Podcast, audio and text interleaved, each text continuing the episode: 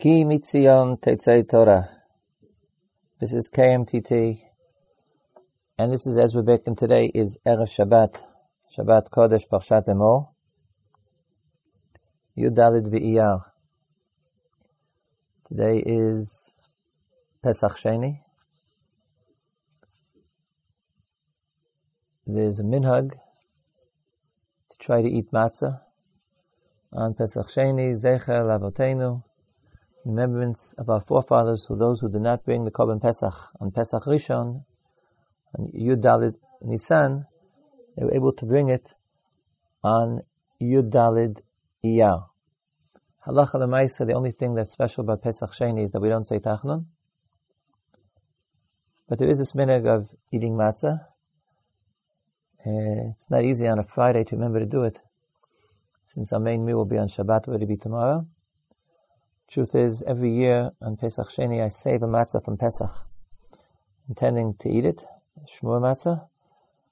I think 19 out of 20 the last years I've forgotten. I still have a few minutes to try to remember, to try to remember today.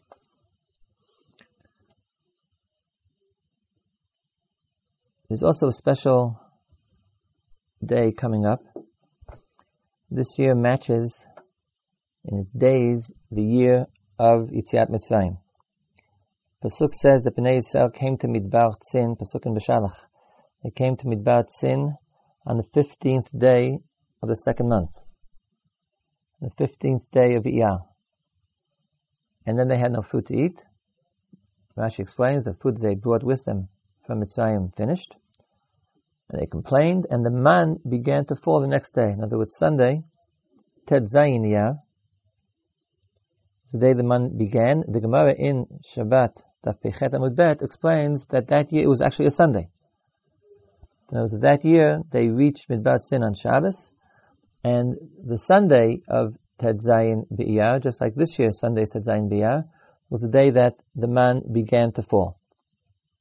The Gemara in Brachot says that Moshe Rabbeinu was mitakein, he enacted Birkat Hazan, the first bracha of Birkat Hamazon, was written by Moshe Rabbeinu that they should bench, they should make a bracha after eating eating man. So this Shabbat is the beginning. Sunday is actually the day when the man begins to fall, and Birkat Hazan, Hazan et Olam Kolo B'Tuvo, first bracha of Birkat Hamazon, uh, was recited mi Takanat Moshe Rabbeinu. There's an interesting question asked by Yosef Engel. He says, how could you possibly bench on man? Benching, bekatamazon is said only on Shivat Haminim. It's not said even on all Shivat Haminim. It's said on Shivat Haminim, and then you also need that it should be Masbiya, it should give you, it should give you sustenance, and it should make you feel full. In the end, we only make it on grains. But only those grains which are mentioned in the uh, Pasuk of Shivat Haminim.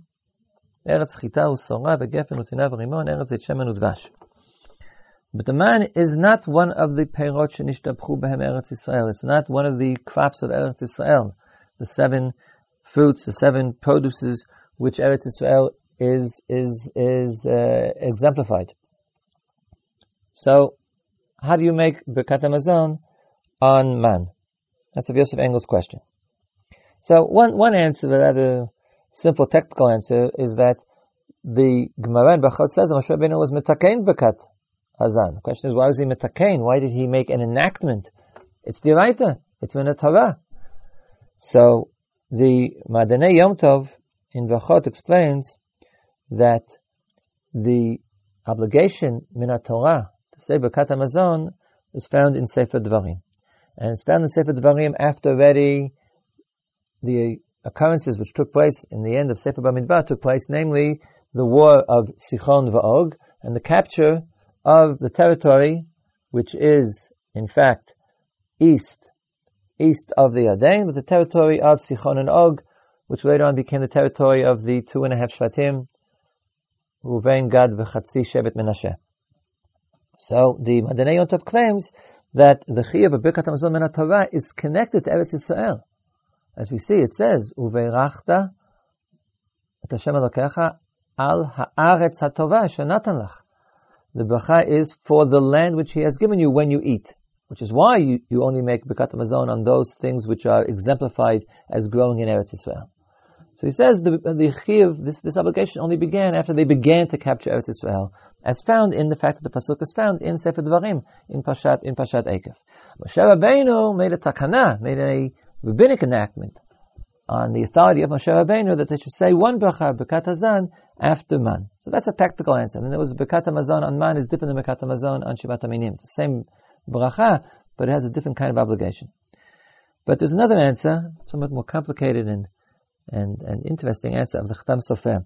The Chatam Sofer says that man wasn't a regular miracle. It wasn't just something new came down called man. He says the man is the pnimiyut. It's the inner spiritual essence which blesses the crops of Eretz Yisrael. What happened in the Midbar, in the desert, was that God, there was no physical food, but God showered on the Jews the spiritual essence which blesses the perot, the produce of Eretz Israel. He claims, in, in an extension of this drasha, that because of that, the perot in Eretz Israel that did grow at that time were lacking this spiritual essence. It was mere external, superficial, true fruit, which is why the Emori, the Knani, the nations in Eretz Israel and Eretz Canaan, which were eating that, that fruit, they were missing this the normal spiritual sustenance which had sustained them when they lived in Eretz Israel. They were missing out on the benefits of basically living in Eretz Israel, which is why later on it's said about them uh, that they are our bread. As Kalev says, we can easily conquer them because they're just a, a shell. They're missing the spiritual essence. We ate for the last 40 years, we've been eating the spiritual essence which should have been sustaining them. They have, they're lacking that sustenance, therefore they'll be easy to conquer. But in any event, forgetting about that point, Rachtam Sofer says that man is the true essence of Perot Eretz Israel. So therefore, you can make Birkat Hamazon on the man because it is Shiv'at Haminim Shenitbacha Bahem Eretz Israel. Man is the, in a sense, in its spiritual essence, has the, the quality of Perot Eretz Israel. I think what he means is that on the contrary, the reason why Perot She'eb Eretz Yisrael you say Birkat Hamazon is because they have that spiritual essence. So the man is the is the essential quality which in fact allows Birkat Hamazon to be said uh, on any Perot because Eretz Yisrael is different. Why is it different? Why the Perot Shishtapacha Eretz Yisrael? The special fruits of Eretz Yisrael, why are they different than all other fruits and produce in the world? Because they have this special bracha from God, the bracha which is found uh, inherently in, in the man. In any event, there is a minhag mentioned in some uh, in some commentators to make a special effort uh, on this Shabbat. I think it should be on Sunday actually, on Shabbat and on Sunday in Birkat Hamazon, specifically in Birkat Hazan, in memory of Moshe Rabbeinu, who enacted the beginning of Birkat Hamazon. The first Birkat Hamazon was said on on this date. It's actually the date is actually Sunday, Tetzayin, Tetzayin Be'iyar, but the date mentioned in the Torah, when it all began, the Pasha begins, is uh, that they came to Midbar Tzin on Tetvav Be'iyar, which is Shabbat, and they complained because there was no longer any food left from the stores that they had taken out of Mitzrayim. Our guest today for this Erev Shabbat program is Harav Rani Ziegler, who has a number of times in the past, we've had a series of uh, little talks about the books of the Torah Foundation, and Rav Ziegler will speak to us one more time about a different book, one of the books published recently by Harav Soloveitchik Zatzal, the books published by the Toras HoRav Foundation, Harav Rani Ziegler.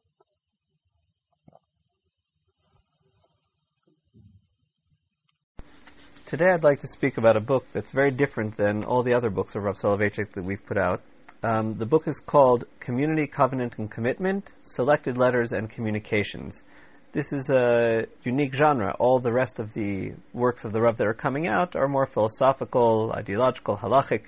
Uh, this book is letters which place him within his historical context and show him as a human being. For example, uh, if you would look at the difference between the Rambam's letters and the Rambam's philosophical writings, the difference is as stark as night and day. In his philosophical writings, if you would not know who wrote the Moreh Nevuchim, and you would read the book, you would learn his positions on a very large number of philosophical issues prophecy, providence, creation, but you wouldn't know anything about where he lived, when he lived, what public issues he faced, whether he had a family, what he did for a living. None of that would be evident from his philosophical writings. But when you start reading the Rambam's letters, you see him as a historical figure, as a three dimensional human being. You see uh, the public issues that he had to contend with. You see him giving, uh, you know, warmth and support to his students. You see his scorn for some of his opponents. Uh, you see a well-rounded human being. Uh, with Rav Soloveitchik in his philosophical writings, you do get more of a sense of the person than you would from the Rambam, but it is truly in the letters that you see him as a person situated in 20th century America dealing with certain issues, confronting various people, and uh, the issues that are unique and specific to his time. And you see him dealing with them with warmth, with sensitivity, with caring, with nuance, as one would expect. Although the nature of a collection of letters is that it deals with many different themes, I would say that there is a unifying theme to maybe 80% of the letters, and that is the theme of the necessity of preserving the autonomy of halacha and of Judaism. This is a theme that comes up in most of his works in one form or another, and in this book we see its practical ramifications, not its theoretical grounding.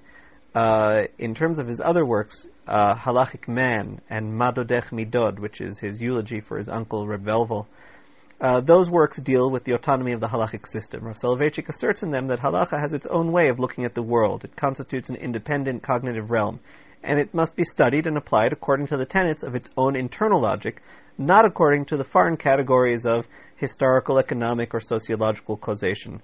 It, halacha possesses its own methodological integrity, and therefore it has no need to justify itself before people who challenge it based on foreign assumptions.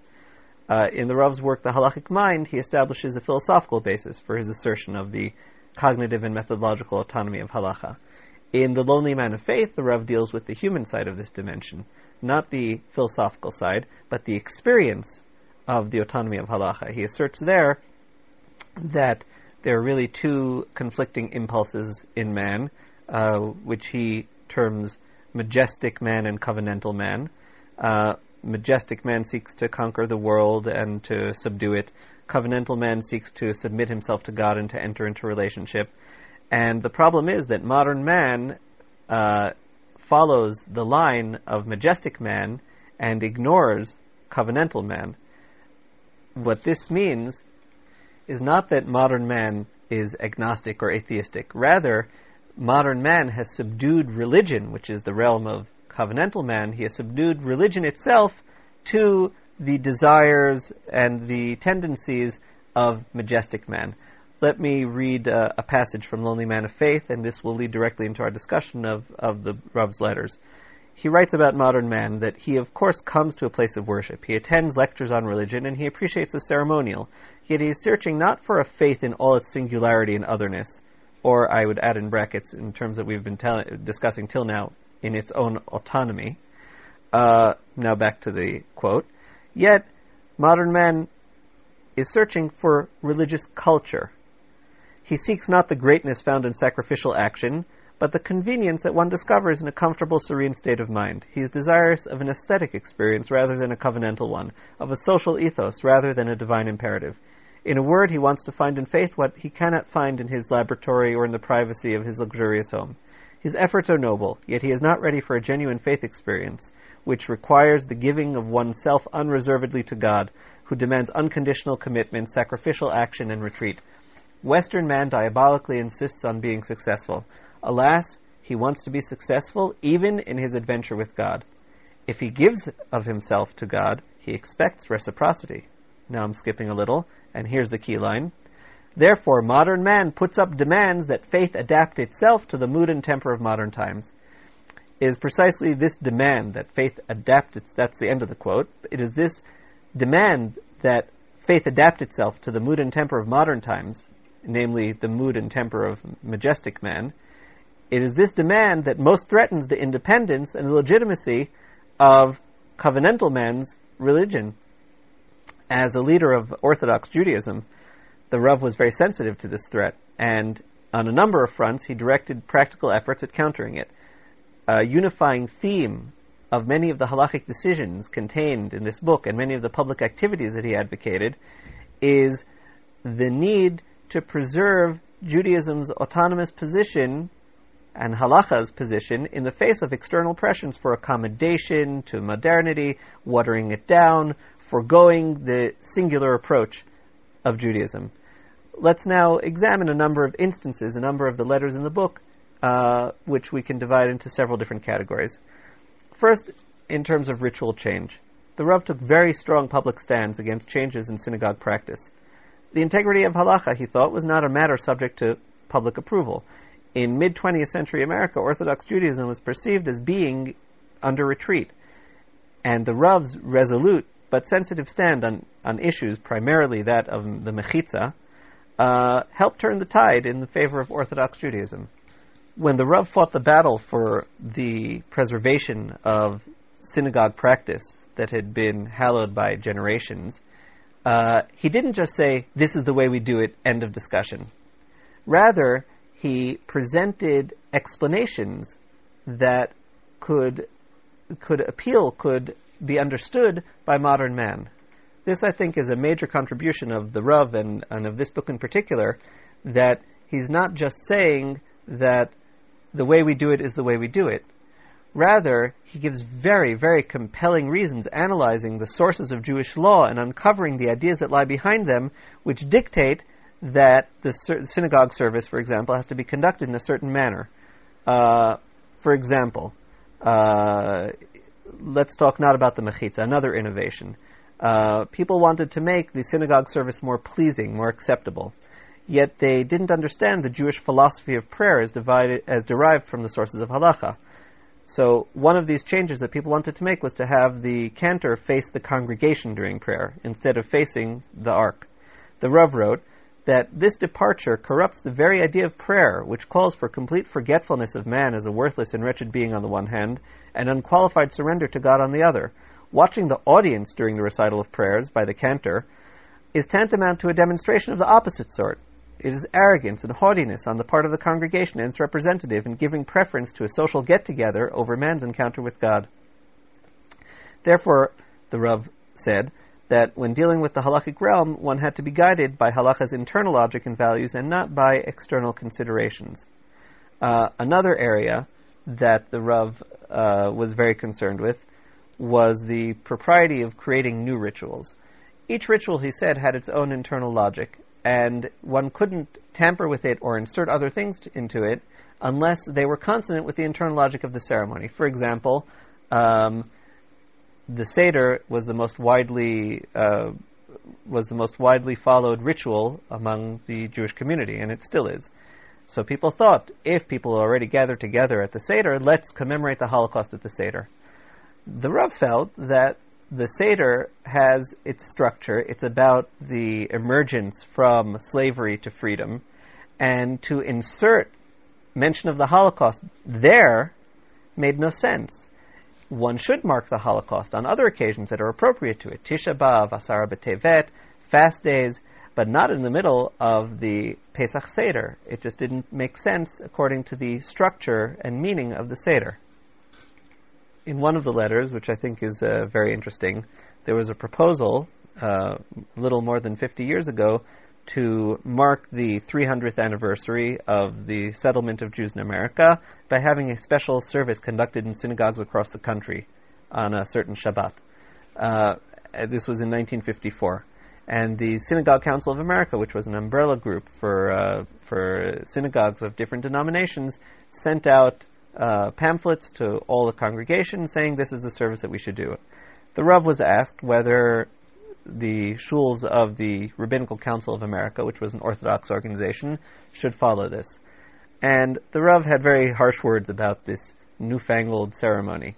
He said, uh, for example, the following The whole service conducted by some rabbi of the synagogue council should not and cannot be accepted by the RCA. The service suggests to me both religious infantilism and Christian Methodist sentimentalism, which exhausts itself in hymn singing and responsive reading. As a matter of fact, an order of service by the Methodist Church is by far superior to the approach employed by the Synagogue Council. I am not as much disturbed by the problem you raised as by the whole character and structure of the service, which contains very few Jewish themes and a lot of high school commencement nonsense. Another uh, similar proposal was a proposal sent out by the religious Zionist group, the Mizrahi, to shuls in America and in the diaspora uh, on a, an order of prayer to be instituted on Israel's Independence Day, Yom Ha'atzmaut. And the Rav was asked about it. And he felt that there were two reasons why this contravened his principle of the autonomy of halacha. First, lay groups can't dictate to rabbinic groups, and second, the the suggested proposal, the proposal itself, was not in consonance with halacha. Here's part of the Rav's answer. He says, "I do not feel that the RCA ought to mail out to its members the program prepared by the Mizrahi.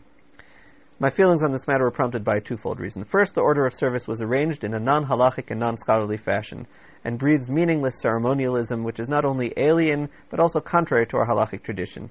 Uh, I'll just add that he particularly objected to the recital of Hallel at night on Yom Ha'atzmaut, wh- while the Gemara says that Hallel can never be recited at night, with the one exception of Pesach night. Um, so the Rav goes through the various halachic reasons why this is unacceptable. Then he continues, second, I do not believe that a rabbinical body like the RCA should disseminate any kind of material dealing with a religious subject which was prepared by a different organization, especially a lay group. The first prerogative of the rabbinate is full and unlimited sovereignty in all matters pertaining to halacha and observance. It is below our dignity to serve in the capacity of a mailing agency for any group, regardless of the latter's distinct merits and accomplishments.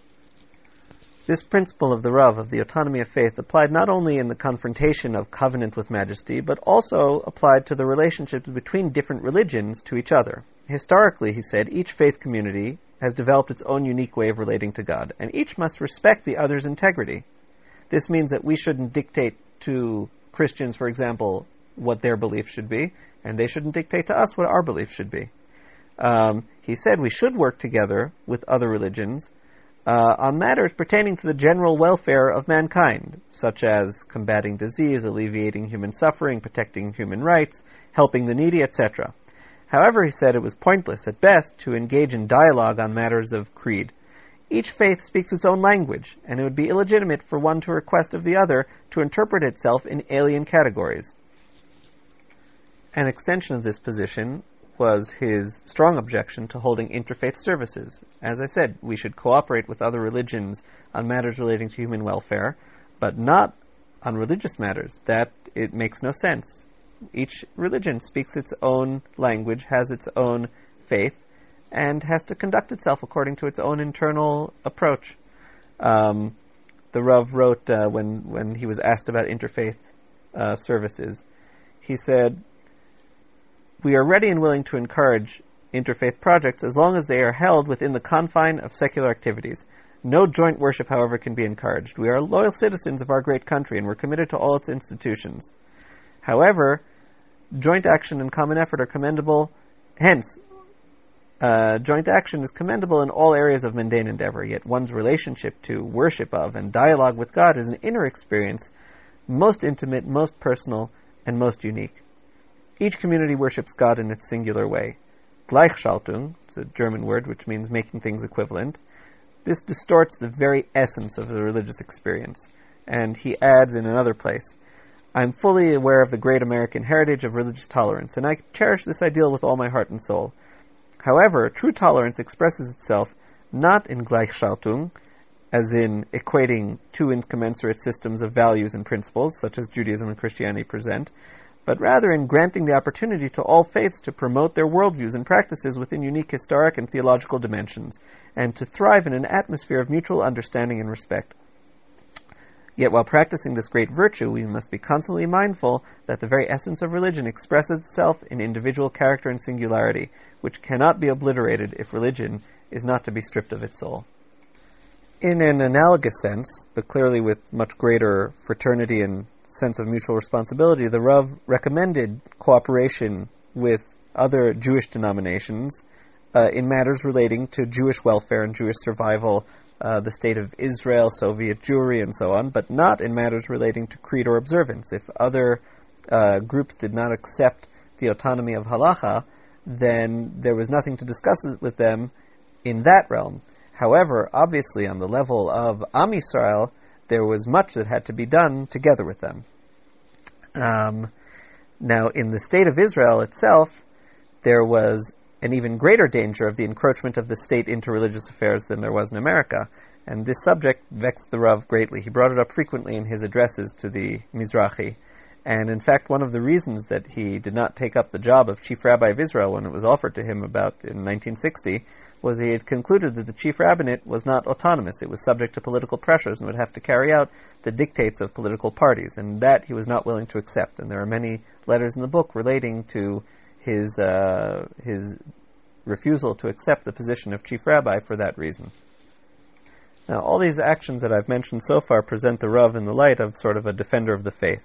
But this shouldn't overshadow the fact that he advocated active engagement with society and he recognized the religious value of Adam 1, of majestic man's attainments. Both sides of engagement with the world and uh, commitment to the covenant had to be maintained, without one being allowed to eradicate the other.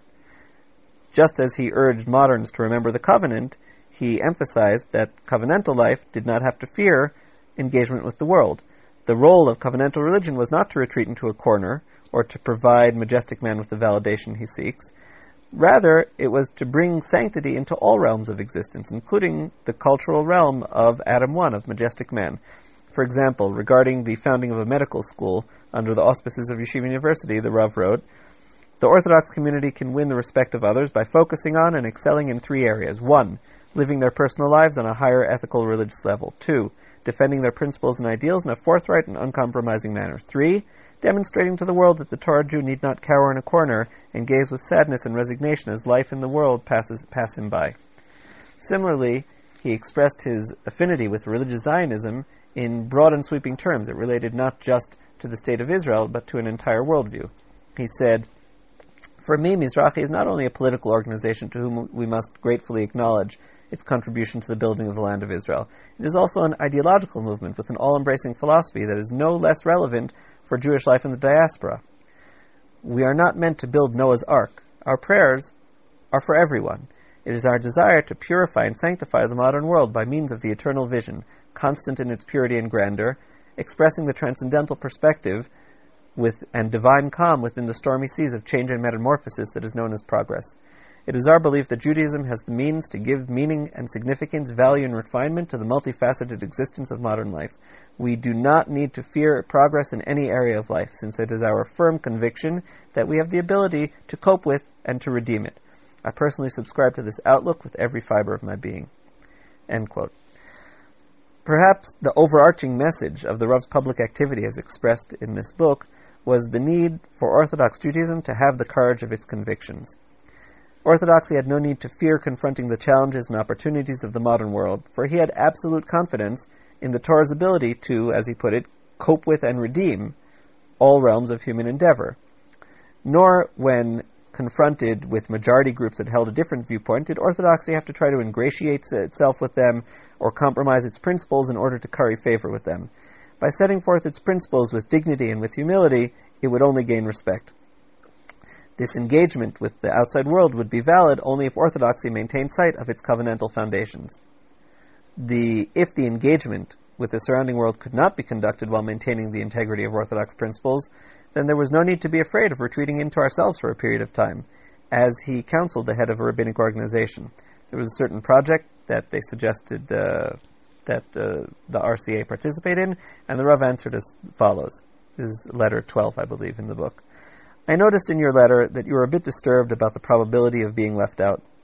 Let me tell you that this attitude of fear is, the, is responsible for many commissions and omissions, compromises and fallacies on our, on our part, which have contributed greatly to the prevailing confusion within the Jewish community and to the loss of our self esteem, our experience of ourselves as independent entities committed to unique philosophy and way of life. Of course, sociability is a basic virtue. and we all hate loneliness and dread the experience of being left alone. Yet at times there is no alternative, and we must courageously face the test. Maimonides of old was aware of such bitter experiences. So, uh, to conclude, I would say that even though the issues that uh, the Rav addresses in this book are issues from 50 years ago, and it could be debated whether under current circumstances he would take the same position, that's a fruitless debate. The point is that we can glean from his approaches to these issues a general his general values and a general approach to issues. So, regardless of what we would say about the specific issues that he addresses here, given that we live in a different time, in a different place, our surrounding culture is different, what matters to us is that we must have, we must try to glean from the sources of halacha the essential positions of Judaism and maintain them with a sense of dignity and confidence and not feel the need to weaken the autonomy of our position due to various pressures.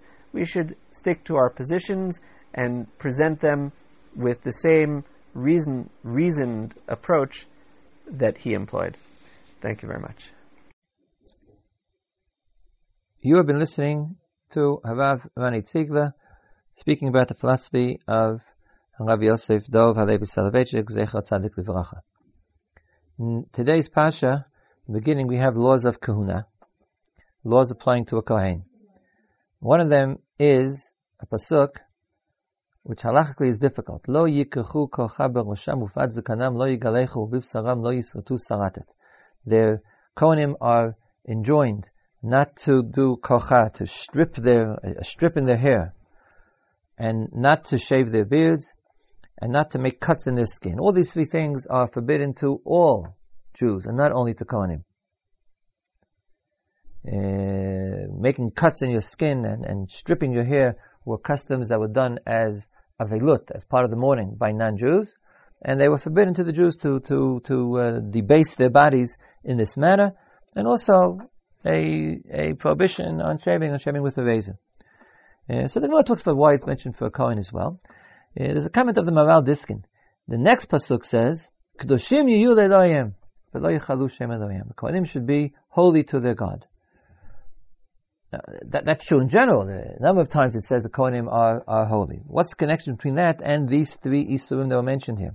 Maharil Diskin says that the Kedoshim yiyu Elohim, and they shall be holy, sacred to their God, is the reason why God told them not to cut their hair or strip their hair, and not to uh, shave their beards, and not to uh, um, make cuts in their skin. He says, what, what's the point? He says, look at the way priests of the non-Jews, lived in a Christian country, look at the way the priests of the non-Jews, the way they dress, they have special clothing, they have special haircuts. There's a tonsure, which was customary for most of the history of Christianity, a special way of cutting one's hair. From that, the term in Yiddish and in Hebrew, it's gone out of fashion to refer to a Christian priest as a galach, one who has shaved his has shaved his head. That special way of cutting their hair to indicate that they were priests. So the Maharil said, why is that? Because they wanted people to know that they were priests. They dressed special in order to re- receive the respect and the and the attitude. People would would would, would honor them and respect them and, and, and view them as being holy people. So they dressed in a special manner, special clothing, special appearances, special haircuts. So God said to the Kohanei Yisrael, you don't have to change anything. You will be Ktoshim Your, your actions will broadcast holiness. The sacred will shine from your lives, but you shouldn't and you don't need, nor would it be appropriate for you to try to attract the attention, to, to, to, to shine your holiness by dressing and acting and, and, and taking special haircuts in a special, in a special manner. This is something which I think we, we very often feel. Certain people, they dress in a special manner in order to indicate that they are spiritually superior.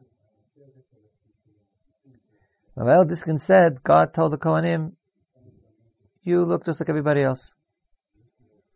don't make funny cuts in your hair, and don't, don't, don't, don't shave your beards off, and don't, don't, don't make marks on your skin. And you can extend that. Don't wear special clothing. Don't, don't act in a special artificial manner to say, we are the chosen of God. We are the sacred, separated unto God.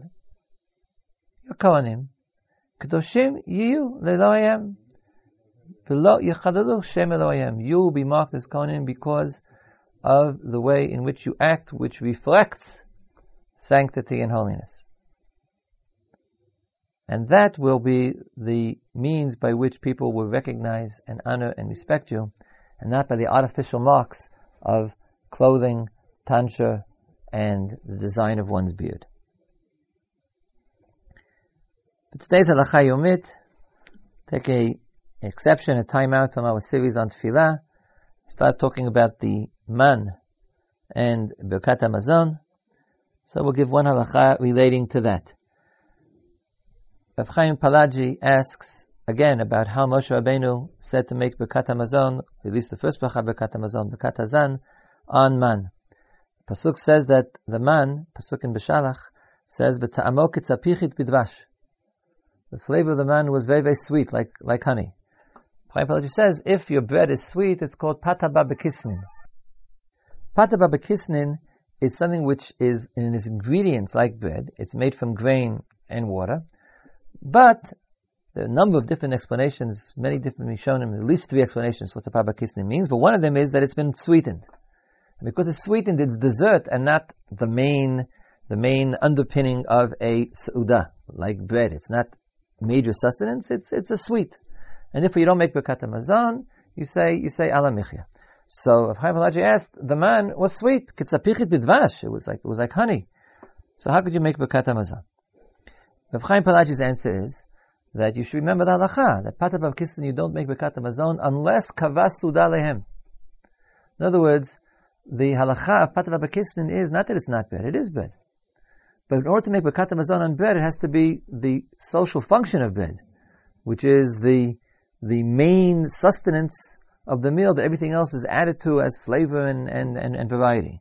But dessert, sweets are eaten for their flavor. You don't, you don't stuff yourself on them. You don't, you don't build up your body on them. It's not, it's not the staff of life. And therefore, Birkat is for that thing which is sustaining you. But if a person, for whatever reason, chooses to be koveya uda al pat hababakisnin, he establishes his main meal, he bases it on pat hababakisnin. The sugar and the honey doesn't prevent Birkat Hamazon. It's the being dessert that prevents Birkat Hamazon, or being a sweet, being a snack. But if it's your main meal, if it's the main part of the meal, then there's no difference between that and this. So the man was the only thing they ate. Obviously it was kvi utsuda, and therefore he says you make Birkat Hamazon on man, despite the fact that it's sweet. So I remind you of the halacha, which is uh, becoming more and more common. Pataba bekisnin, something which is technically of the ingredients of bread. It's flour and water, but it has extra ingredients.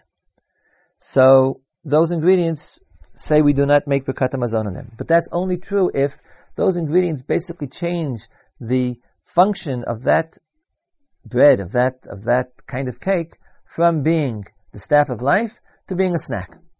So that's the reason why you make uh, alamichya on cake. Because it's dessert, it's not, it's not the main course. But if that's not what happens, if the way we eat, for one reason or another, socially, in general in our society, or a particular decision of yourself, treats this particular uh, um, cake, this baked good, as being, yes, as being the basis of the meal, and not a snack, then you do make Birkat Hamazon on that. This takes place in one of two ways. It takes place either because of the amount you eat. Kvi'ut Su'udah, according to the Gemara, has, at least according to most Rishonim in the Gemara, has a particular shi'ur. If you eat three beitzim, three eggs worth, then that's called a Sudah in itself. It's not a snack anymore. The whole thing is a Sudah. And therefore, let's say you're eating ice. When I was a kid, I used to at night, before I'd go to sleep, I'd read a book, drink apple juice, and finish off a box of chocolate chip cookies. If you finish up a whole box of chocolate chip cookies, that's called a suda. And you have to bake, bench. You have to say Birkat Hamazon despite the fact that you thought it was only a cookie. It's not a cookie anymore. It's a form of bread. The fact that it has extra flavors, chocolate and sugar, etc., doesn't change it being bread if you, it is being a main part of the Suda. Secondly, sometimes even if you only eat a little bit, but the fact that we've added flavor hasn't really changed, hasn't really changed the nature of it because socially it's eaten as part of the meal, middle of the meal, and not as a and not as a snack. Uh, just today, the truth is we have a different attitude towards sugar. We add sugar to almost everything.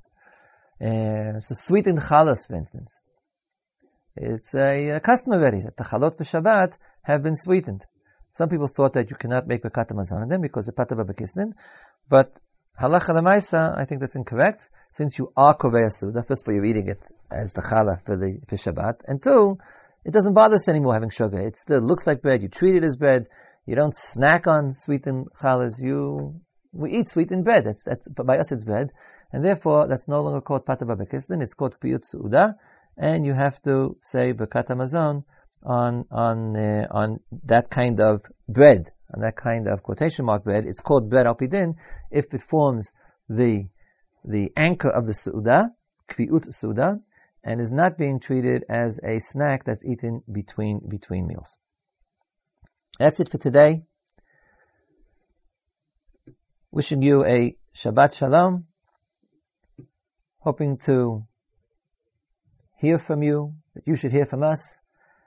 Next week we'll be back on Monday with the Shiur, the Mitzvah Hashavuit, the Mitzvah of the Week with Harav Tavori.